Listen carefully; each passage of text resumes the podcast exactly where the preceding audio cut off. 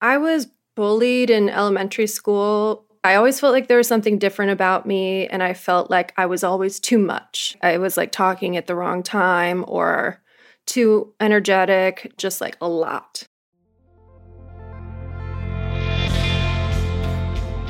From the Understood Podcast Network, this is ADHD Aha, a podcast where people share the moment when it finally clicked that they or someone they know has ADHD. My name is Laura Key. I'm the editorial director here at Understood. And as someone who's had my own ADHD aha moment, I'll be your host. Hi, everyone. We have a special episode for you today in honor of National Bullying Prevention Month, which is every October. I think this is such an important topic and one that doesn't get enough attention when it comes to its connection to ADHD. So I wanted to dedicate an entire episode to ADHD and bullying. A lot of guests, like Peach, who you just heard from at the top of the show, have talked about bullying on this podcast. You'll hear a few more clips throughout the episode from more ADHD AHA guests. And joining me today to talk about ADHD and bullying from an expert perspective is Dr. Andy Kahn. Andy is an understood expert in learning and psychology and the host of season one of the Understood Explains podcast, which is all about the special education evaluation process. He's a licensed psychologist who's been in practice for over 20 years.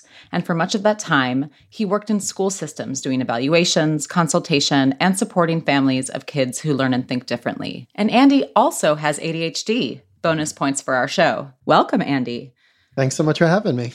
Let's hop right in. Andy, are kids with ADHD more likely to be bullied?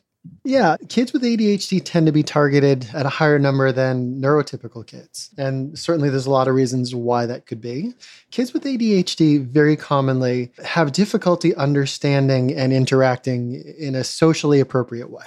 So they might not always understand the social rules or enter a social situation too abruptly or do things that sort of get other people's attention in a way that maybe isn't terribly positive in the social world. In certain situations, being pushed around, being called names is awfully easy for kids who are looking to sort of grab power and put somebody else down. I always sort of joke that lots of kids with ADHD, including myself as a child, there's a button in the middle of our chest. It's a, this imaginary button. And the people who get to know us know how to push that button and sort of wind us up and get us going, whether it's talking about something we're hyper focused on or if it's something they know makes us really upset. But in those ways, there's unfortunately a lot of hooks for kids with ADHD to get drawn into a bullying interaction. And it's mm. really challenging because there's enough things going on for young people who have ADHD to try to navigate their world without being singled out or treated, you know, in a really unkind way. That's really interesting. It's an interesting way to talk about it. The first thing that I thought of as a person with ADHD when you said that was I have these memories from when I was a kid of feeling like people didn't understand what I was saying or that people had misrepresented or mischaracterized something that I said. I always tried to be really deliberate about everything I said because my brain was racing a million miles an hour. So I would almost script out the things that I would say in my yeah. head. And so if folks misunderstood something that I said, I would get really like my feathers would get super ruffled and I would replay the conversation for them. Like I had memorized it and replay it for them and they would yeah. poke fun at me for it and i would kind of start to lose it a little bit. I mean does that does any of that sound familiar for you oh, or? without a doubt. I mean without a doubt. I mean i think the thing is certain things in our environments for all humans for all people are triggering to their emotions and sort of charge them up when someone has adhd and we're trying to cope with our environment we're trying to navigate something that may be difficult for us it can become even more difficult when those triggers are really easy to hit when somebody, you know, makes fun of you, if somebody comes at you with something they know is upsetting to you because they want to see you blow up or they want to see you act out. And certain kids are pretty perceptive to that. And, you know, it's really difficult when you see it coming. And I remember the phrase, my mom saying, Why do you let your sister push your buttons? And so that always stayed in my mind that someone pushes your buttons. But kids like me, kids like a lot of the kids I've worked with over the years, the button is not only big and red, it's on the center of their chest. And it's visible for anybody who's really looking and paying attention to wind them up. And I think that's a great target for bullying behavior, being really easily triggered in a way that other people can see that you might not even be aware of. That's yeah. really sort of the trap for uh, folks with ADHD. Let's talk more about why that button is so red and bright and so easy to spot. So, there's some interesting information on the website stopbullying.gov that talks about what kinds of kids are more likely to be bullied. And they don't mention ADHD outright.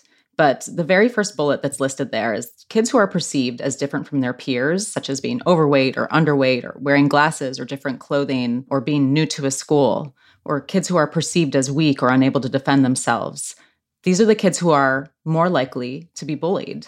And I think that that very much is in line with a lot of kids with ADHD. So I what I'd love to talk about with you is what are the traits of kids with ADHD that make them more susceptible to bullying?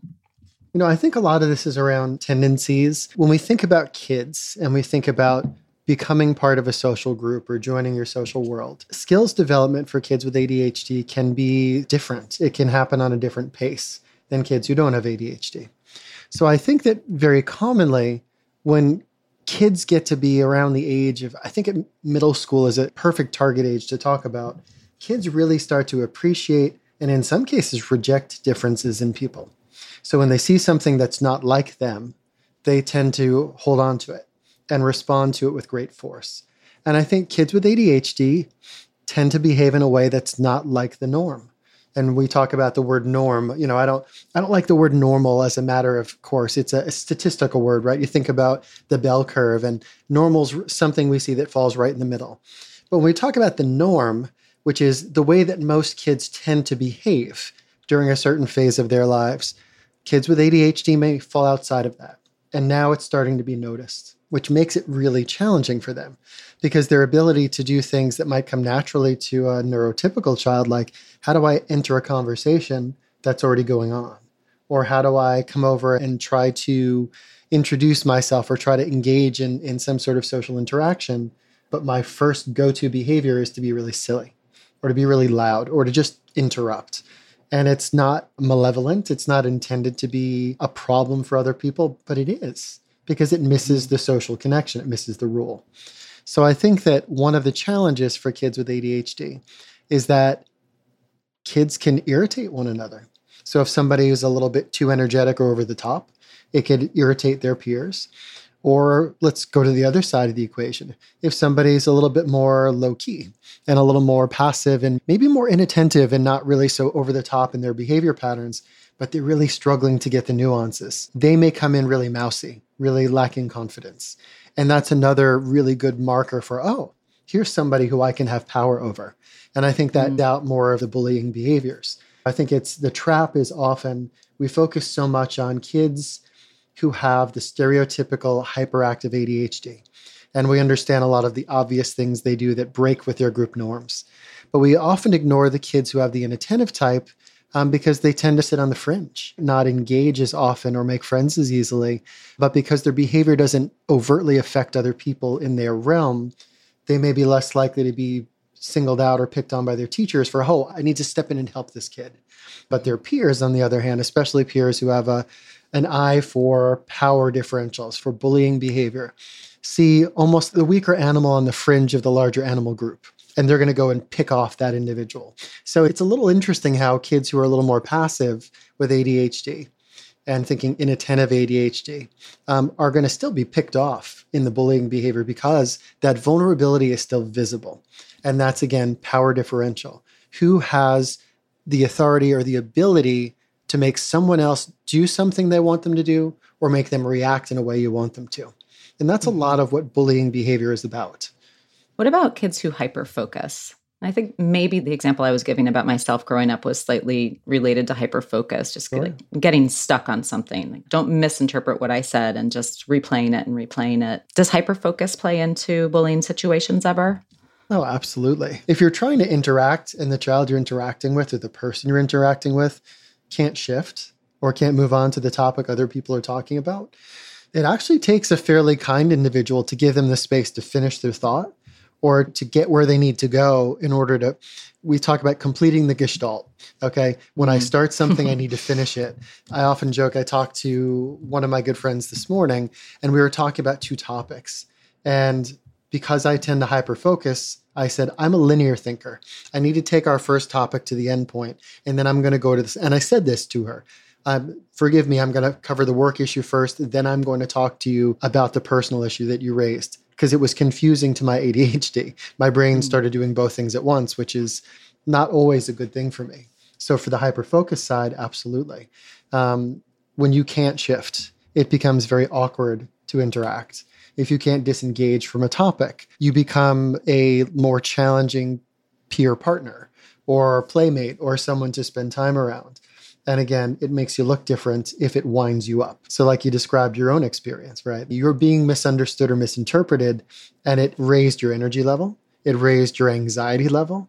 And then what it did is made the hyper focus even more hyper. For me, when I was young, I would have probably stormed out or thrown something because that was my way of coping with that kind of intensity of energy. And for other kids, they could cry or, or disengage or just shut down. There's a lot of those factors with hyperfocus. And I think hyperfocus is probably one of the most misunderstood parts of ADHD because I think for people, they hear hyperfocus and they think autism spectrum. Someone gets stuck on right, a topic. Right. But ADHD for me is, is never been just about being distractible.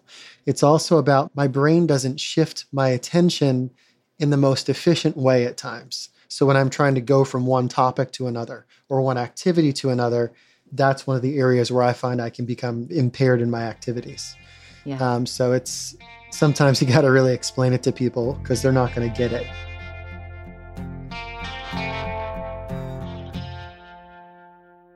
I definitely experienced bullying when I was growing up. Not only was I short and the youngest kid in my class, I also was immature.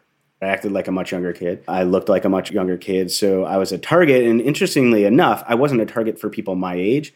I was a target for people one year younger than me. They were bigger than me. They were probably more mature than me. And so that's where the bullying came from. I did have a guest on the show recently. His name was Kenny. We just heard a clip from him. He's now a really successful creative director at a company. And Kenny shared a really emotional story with me about how he was bullied because he seemed so immature. He said he was also very short growing up, so he was a lot shorter than the other kids. So that factored into it as well. But he mentioned I just he just seemed younger than he was. Can you talk a little bit about ADHD in the brain, immaturity, and the I've heard it described as a three year lag. Is that right? You, you know, I, I hate to get stuck on specific numbers like three year lag. If we think about it developmentally, the development of the brain structures, particularly things that relate to attention, decision making, multi step thinking, and self control, are things that tend to develop more slowly in individuals with ADHD. And I often used more of a ratio than a number. So I would say kids with ADHD might function at about two thirds of their chronological age. You know, I was told there'd be no math, but I'll, do the math anyway. so, you know, your nine year old is commonly more likely to act like a six year old. And that often, I think it's more about explaining it to the observer than it is to explain it to the child himself, because really they just know where they are. That's the basis of being egocentric. Um, I am where I am, and that's where you have to understand me from, right? Meet me where I am. But when it comes to explaining the child to the parent or to the teacher or to a friend who might be trying to figure out why are they doing something that looks like my little brother or my little sister, I might say to them, well, that's just something they, they do a little less easily than you do. Or to a teacher who really likes to think of, when I'm redirecting that same child over and over again, if I can just set my brain on the fact that, okay, I have to expect that they're capable in this moment of doing what I would with my, again, I'll use the nine year old as my example, of my first grader, not my third or fourth grader. And if you have that expectation as you interact with that child, it's a kinder way to approach them. It's not to say we don't hold them accountable as we teach them the social rule, but I think the expectation is always overly based on some norm, like a number for mm-hmm. age or something of the peer group. And I think that that's the risk. So when you're talking about three years behind, that makes sense for a lot of kids across the age range. If you run that ratio across kids up until the age of 10 or 11, it makes a lot of sense when they get into the school age. Um, but I like the two thirds rule because it applies way better when you start to think about young adults. And I think mm. that we mm. don't give enough props to young adults with ADHD. You're not outgrowing this.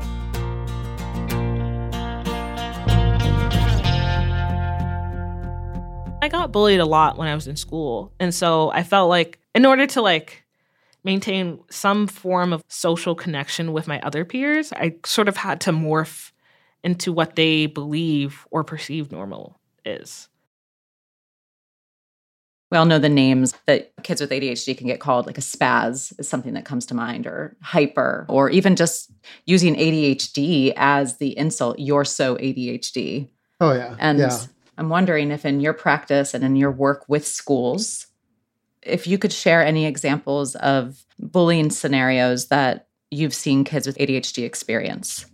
The sad truth is that so many of these situations are situations I've seen repeat themselves over and over again. I'll start with the more obvious kind of bullying. We'll talk about the face to face, in person bullying, because, you know, over the course of my career, we've now gotten into the idea of cyberbullying, which is a whole other ball of wax. But, you know, it was very common where I'd have, and again, it happened a lot with my middle school aged kids, where we'd see, you know, a young man on or young woman on the bus and someone would come in and sit a seat behind them and just start making up a nickname or teasing, doing little hard to notice annoying behaviors, kicking the chair over and over again, unzipping part of their backpack, and every time they walk out, making things fall out and then starting the laughter train against them. And in the more dangerous cases, kids verbally threatening and saying, Hey, if you sit in that spot again when we get on the bus at the end of the day, I'm going to kick your butt. I'm going to follow you home and I'm going to I'm going to kick your butt in front of your parents.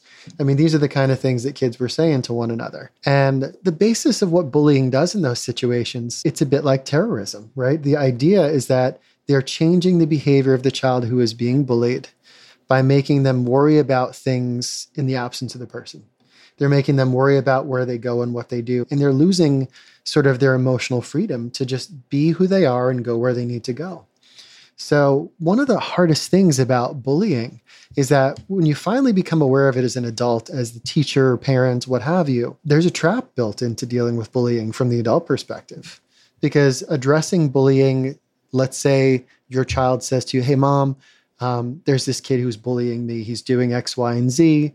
Um, and the parent goes right in and talks to the school and shares the facts with the school. And then the school shares this student has been saying that you're bullying and they don't react very quickly, or the child is immediately targeted again because mm. they're seen as a snitch, they're seen as a baby. Yeah. And yeah. I think you have to be, you got to think that through as a parent or a teacher.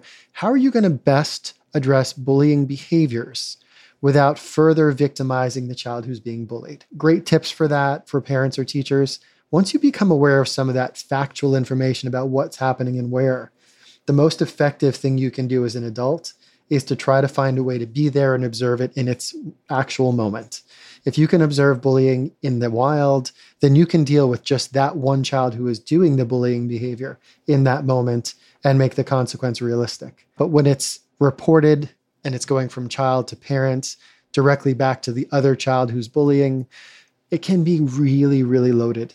And you've got to think mm-hmm. about bringing up the topic with the child who is acting out how can you make sure that the fallout is safe, that they're not going to go and, and be vengeful towards the child who said, Hey, I don't like this. Some of the strategies, in addition to that, of course, are helping kids find their own voice. Putting children in a situation where we teach them as best as we can to say, hey, stop, or raise their voice, or make a scene about it. And if they're able to do that, sometimes the adult then can see what's happening.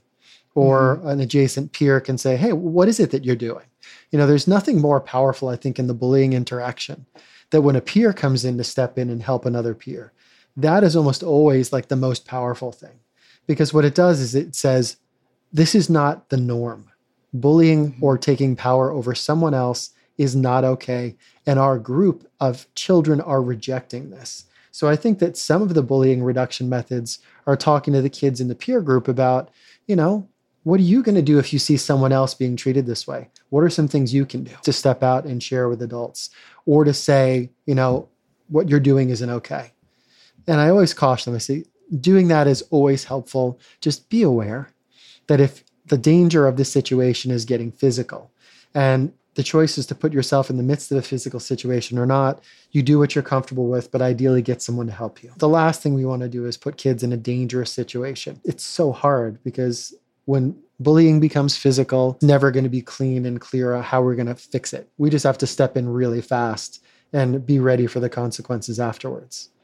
It's it's just too much to lose in those physical situations. When should parents step in and do something? I completely agree with everything that you're saying. I'm actually thinking about a scenario with my own daughter that I don't think would constitute bullying, but it was on the edge. It was teasing. And I myself felt confused about should I step in? I don't want this to she and she was adamant that I say nothing. Say nothing yeah. because she didn't want to be embarrassed further, to oh, your yeah. point, right? But then what do you do in that situation if your child doesn't want you to bring it up at all? And there aren't peers who are either old enough or who have the understanding to step in and help. What can you do? So I think in those situations, as a parent, uh, depending upon where it's happening, if this is happening in school, trying to have a generic conversation with a teacher or someone at the school to say, listen, my child is is sharing with me that they're having a, this general experience and i'm bringing this up with you to help problem solve not that i'm asking you to step in and do anything right now i think it's always important to make that caveat what i'm asking you for is to help me problem solve i do not I'm not comfortable right now having you step in, or my child doesn't want someone to step in yet. And trying to get some advice on what kind of things you can do in having that conversation. Because why is that helpful? In one way, it sensitizes the other adults in the environment that there's something they maybe need to catch in the act. That's a helpful thing. But I think it's, you've got to really talk to your child about what your safety rules are in your household. Okay.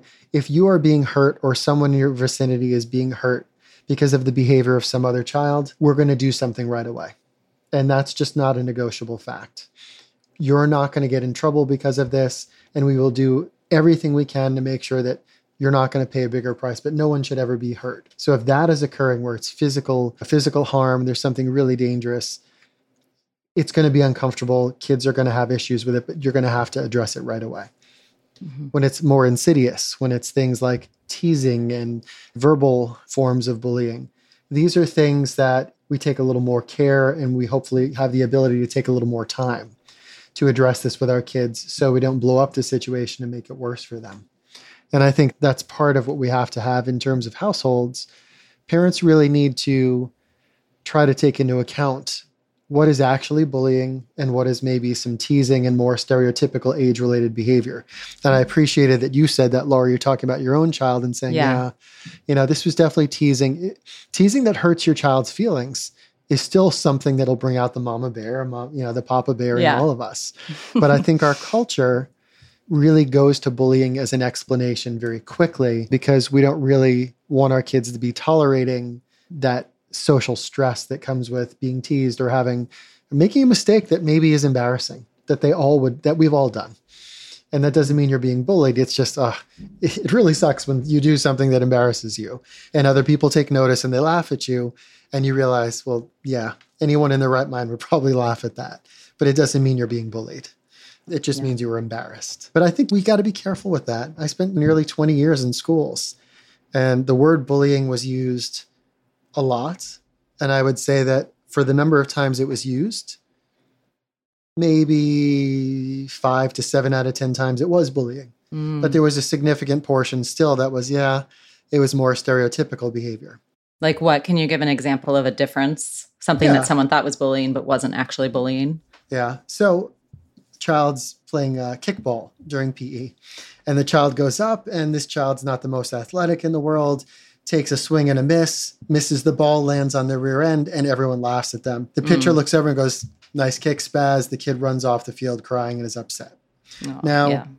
it sucks. It's a terrible yeah, thing to experience. such a bummer. Yeah. It's, it's, it's the basis for all childhood angst in any movie ever produced, right? Yeah. but, it, but in the grand schemes of it, that's a normal, mm-hmm. painful childhood experience. So those kind of single event kind of yeah. insult to ego and embarrassment in that example, when does that escalate to bullying? What's the next step that would turn a situation like that to bullying?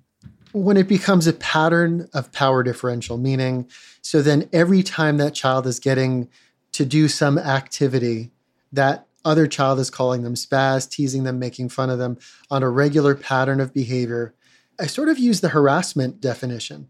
It's a pattern of behavior that is unwelcomed, that is bothersome to the recipient, and is something that is is done in you know with a negative intent that brings some sort of attention to the one who is bullying.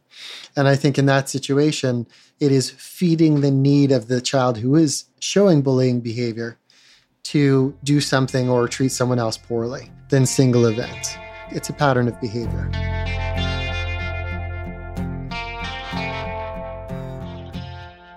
So I still had the personality that would make someone like a class clown or whatever, but now I'm a disruptive student. Now I'm a bad boy, not a funny boy, you know. So I was fighting every day, not because I wanted to, but because a lot of the time I had to. And, you know, I didn't realize this is only now that, you know, looking back, I understand that, you know, the thing with ADHD is you have a shorter fuse. You know, you're less patient because you're overstimulated. Are kids and or adults with ADHD more likely to bully others as well in addition to being more likely to be bullied than other people? If we go back to the first sort of part of our conversation, people with ADHD may struggle developing social skills. And one of the things that I think about in, in early life with a lot of my kids with ADHD is that it's not uncommon to see people choose behaviors that get attention in order to feel good about themselves. In the negative sense, I've known kids who've done things like burping or farting in class intentionally because everybody laughs. And it gets to the point where they don't realize they're laughing at you at this point in time. They're not laughing with you like it's just some generically funny movie scene. But if you think about it, why do they do that? The behavior they're doing that breaks with the social norm occurs because it's reinforced, meaning it gets the attention of other people. I was very intentional about this. Attention doesn't have to be positive or negative to be reinforcing. Reinforcement is anything that increases the chance of that behavior going on again and again. So, bullying behaviors can be very reinforcing. If somebody sees you as powerful, if people around you give you privilege or space for being overpowering to other people, bullying is a behavior that can be learned much in the same way as most any behavior. So I think kids with ADHD who maybe don't always have the ability to do the automatic social norm to meet that norm right out of the gates are absolutely susceptible to engage in bullying behaviors just because they may not know the alternative or they may be seeking the reward of the attention, the laughter, or the power they receive in ways that they can't get in some other more socially appropriate fashion. So it certainly does put them in position. With regard to the household, I am always cautious about this because one of the worst things that we can do being in the helping profession, working with a media like this, is to blame parents for anything. And I, being a parent, it's always so challenging. But there are parental styles. If a parent is overpowering, if a parent uses their own power in a way that is disrespectful to people around them, they could be teaching children how to bully someone else. So if a parent just says, I'm making choices because I am the powerful one, or is physically threatening or verbally threatening to others to maintain power and get compliance, that's something that a child is going to learn from. And that child may be more likely to engage in bullying behaviors in their interactions because it is merely modeled in their environment. And it's the closest you're ever going to hear me say that a parent can do something that leads to a child's misbehavior. And I'm curious about ADHD in adulthood and if that also can lead to a higher likelihood of being bullied or bullying. And I say that it's kind of a two part question. Number one, we talked about the two thirds rule, the immaturity. Is that done by the time of adulthood. And then the second part of that is maybe there are residuals from childhood, lack of self esteem from struggling in school, from struggling in social situations that maybe continue to percolate as adults. So on the maturity front, I'll let me handle that piece first. Yes, linear. Yes. Yes, exactly. I got to be linear, otherwise I'll lose my mind. um, here's the thing: just and again, use the math as your example here the two thirds rule would say a 30 year old with ADHD is more likely to function like a 20 year old. And if you ask my wife, she would probably agree with that. I think that there is some aspect of, you know, when you're an adult, the kinds of impulsivity and the kinds of choice making that gets you into trouble are a little more mature, like spending, not paying bills, losing track of appointments, you know, things that as an adult really mimic what you saw in childhood. So the good part of this story is you can still reach an, an appropriate maturity level as an adult with ADHD. In fact, really, how old do you have to be when you show adult behavior? You know, today, as the norm, I would say to you, adolescence has moved into the mid 20s for many of the people that I've worked with, people who aren't on the ADHD realm or spectrum, so to speak. And I see very commonly people doing at age 25 what maybe I did back at age 18, 19 in terms of responsibilities. So when you reach that maturity level of being like late 20s, early 30s, that's really when you see adult responsibility taking and behavior. So again, as adults with ADHD, it just may take you longer to get there. You're not outgrowing your ADHD. But at that point, with maturation, self awareness, which is the key to so much of this, mm-hmm. being able to figure out a way to navigate your life to meet adult responsibilities. So, yeah, you'll get there if you're working on it. And if you're focused on it, it's just going to take a little bit more time than it takes somebody without ADHD. So, that was part one. so, part two was asking about sort of adult bullying behavior and things of that nature. You know, the difference in adult life is that bullying roles in adulthood live in a different realm, so to speak. In childhood, you're in school and you're part of a greater social group that doesn't really have a true hierarchy outside of the hierarchy of the social structure, meaning that some kids are just more popular than other kids. Some kids are involved in activities that might have higher value in the culture, like you know, being the captain of the football team, as opposed to the kid who's doing a gaming and D and D club at home with their friends on the weekend. That's just a social sort of hierarchy. But in adulthood, the bullying behaviors may come more into play in the workplace. So somebody who has a, a style of bullying behavior, you may see them really seeking roles in their professional life where they can just merely tell other people what to do. and mm. adults with ADHD are, are just as likely to find themselves targeted by people looking to maintain power differential. Absolutely. The difference, I think, for adults a little bit is adults, when they become aware of their ADHD differences, hopefully can put themselves in a position to self advocate to say, hey, I have this difference. These are the things that I need to be successful in my workplace. You know, under ADA, Americans with Disabilities Act, there are lots of places where you can express that difference and get some protection under the law.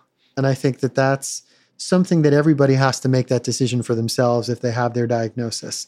You know, am I going to use this for protection? Am I going to tell other people that I have this difference? But yeah, there's definitely the risk of being bullied in adulthood, especially when there's the potential for power differential. You know, if you're not as organized and you're missing out on parts of your responsibilities, or you're not hearing what your boss or supervisor is saying with regularity and making common errors. Those are areas in adulthood you're not going to get leeway. You're not going to keep that job. But if you're in a workplace where you can express that you have a difference, a diagnosis, and get accommodations, you're in a different ballgame you know, if you're still not able to successfully do what you need to do with support, that job may be a bad match for you. Office based, sitting on my rear end in front of machines is very challenging for me professionally. I've not done that for the better part of the 25 years I've been in practice. And I'm figuring it out now as an adult. If I'd gotten the job I have today as a 27 year old, yeah, I probably would have been fired. Uh, there's no way I would have been able to do it. You live and you learn and mature. But yeah, putting people in position for success, learning to self advocate. And not dissimilar to what we need kids to learn to self advocate, but for our children, we need to first help them learn to accept themselves. And then we help them by advocating for them first, and then teaching them how to do so for their own adult lives.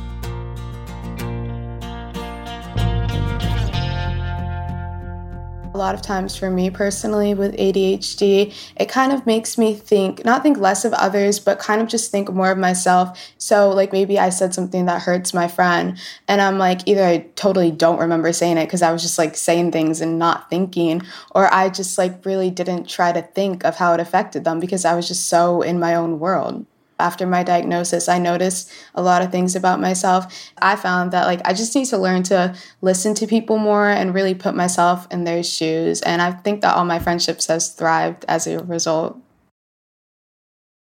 This conversation has somewhat intentionally been kind of a downer. It's National Bullying Prevention Month. Yeah. The idea here is that we want to talk about bullying, we want to raise awareness of it, and also about bullying and ADHD in particular and why it can be common. And you talked about self awareness as being something that's incredibly important. And I have to say that because I, I want to have a little bit of a silver lining here, and I have to think back to my last interview with the 16 year old named Mia. And she was just incredible. She didn't have bullying stories, but she did talk so much about, you know, she was a very aware, self aware of the things that she was doing that was kind of turning off friends. Like this, she would interrupt or she would say something off the cuff and not think about the consequences. And then vice versa, aware of, of how she was perceived and aware of toxicity. And listening to her talk, I know she can't be, it's not fair to make her a, rep- a representative of an entire generation. It just gave me a lot of hope, right? That awareness of ADHD and awareness of issues like bullying can help to hopefully minimize the problem. For sure. There's always a positive angle here. And I think that when we think about things like what you learned from Mia, self awareness, and again, self awareness is a bit of a developmental skill. Young women stereotypically might develop their self awareness a little bit more rapidly than boys do. I was mm. extremely self aware. If I had to show you assessment data, for example, of what I look like at 16, and you compared it to a young woman at 16 with inattentive ADHD, I would pretty much think that I would have had a lot of similarity to the stereotypical female prototype of that diagnosis at that age, which meant I was very self aware. I had verbal abilities, but I was underachieving. I was getting feedback that was saying, boy, you should be working harder or you should be more focused, you know, things that were totally disregarding my neurology. The beauty of this is that learning to be self aware is a skill that we can help develop. We can do that therapeutically, and we can help kids develop their voice to self advocate, self awareness, at the very least, about the information about mm-hmm. what their brains are doing differently. They may not need to be completely insightful. It sounds like Mia was pretty insightful. Mia was very yeah insightful. Yes, indeed. Self awareness, right? That's so important. I think about also the awareness of others about ADHD. Yeah. Right. So that the onus isn't completely on people who have ADHD to change their behavior or hopefully not mask their behavior in order to not be bullied. Right. Correct. And I think these are skills that we can develop. And I think that managing bullying and helping people with ADHD develop to meet their full potential is at least a twofold endeavor. We need to continue to give good, evidence based information to parents and teachers to break stigmas down so they can understand how their kids are functioning, what they can do at this time, and what they can't do yet. Right, right. And learning how to understand that progression can put them on a much more likely path for success. And for when they struggle or fail, it is merely just an example of their process, not some larger negative about them. They failed in an activity, they are not a failure. This is very important language. And I think, Laura, one of the things that's really important on the bullying front, and you've not said it once, which I'm really thrilled about, is that we never called the kid a bully. We called the behavior bullying. And right. I think it's incredibly important because all of these behaviors are learned and they can learn alternatives. So, teaching your child improved ways to communicate what they need, how to express when they're being mistreated or when they need someone to stop something, and giving them the practice of how to walk away from those situations. These are things that we can do. Bullying isn't some dead end of negative childhood or lifelong experience. It is something unpleasant that many people experience that we need to learn how to address, cope with, and move through. And I think, like anything else that's challenging in life. So I'm always looking silver lining, and I think there's a ton of it, which is why we have to talk about these things. Behavior is communication. Exactly. Yeah. Andy, thank you so much for being here with me today. I've learned so much, and it's just a pleasure to work with you always. Andy is my work buddy, everybody who's listening. So, Andy, thank you so much. Thanks, Laura. It's always fun for me. It's always just a nice conversation. And if part of our conversation can be helpful to other people, that's a great thing for all of us. So thanks so much for inviting me on.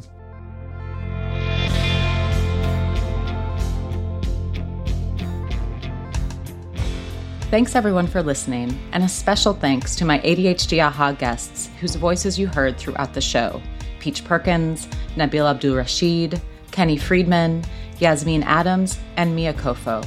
And of course, a huge thank you to Andy for joining me today and sharing his perspective on the ADHD and bullying problem. Remember, you can help us raise awareness about ADHD and bullying by sharing this episode with your social networks and with family and friends. You've been listening to ADHD Aha from the Understood Podcast Network. If you want to share your own aha moment, email us at adhdaha at understood.org. I'd love to hear from you. If you want to learn more about the topics we covered today, check out the show notes for this episode. We include more resources as well as links to anything we mentioned in the episode. Understood is a nonprofit organization dedicated to helping people who learn and think differently discover their potential and thrive. We have no affiliation with pharmaceutical companies. Learn more at understood.org/mission. ADHD AHA is produced by Jessamine Molly. Say hi, Jessamine. Hi, everyone. Brianna Barry is our production director. Our theme music was written by Justin D. Wright, who also mixes the show. For the Understood Podcast Network, Scott Cocchiere is our creative director, Seth Melnick is our executive producer, and I'm your host, Laura Key. Thanks so much for listening.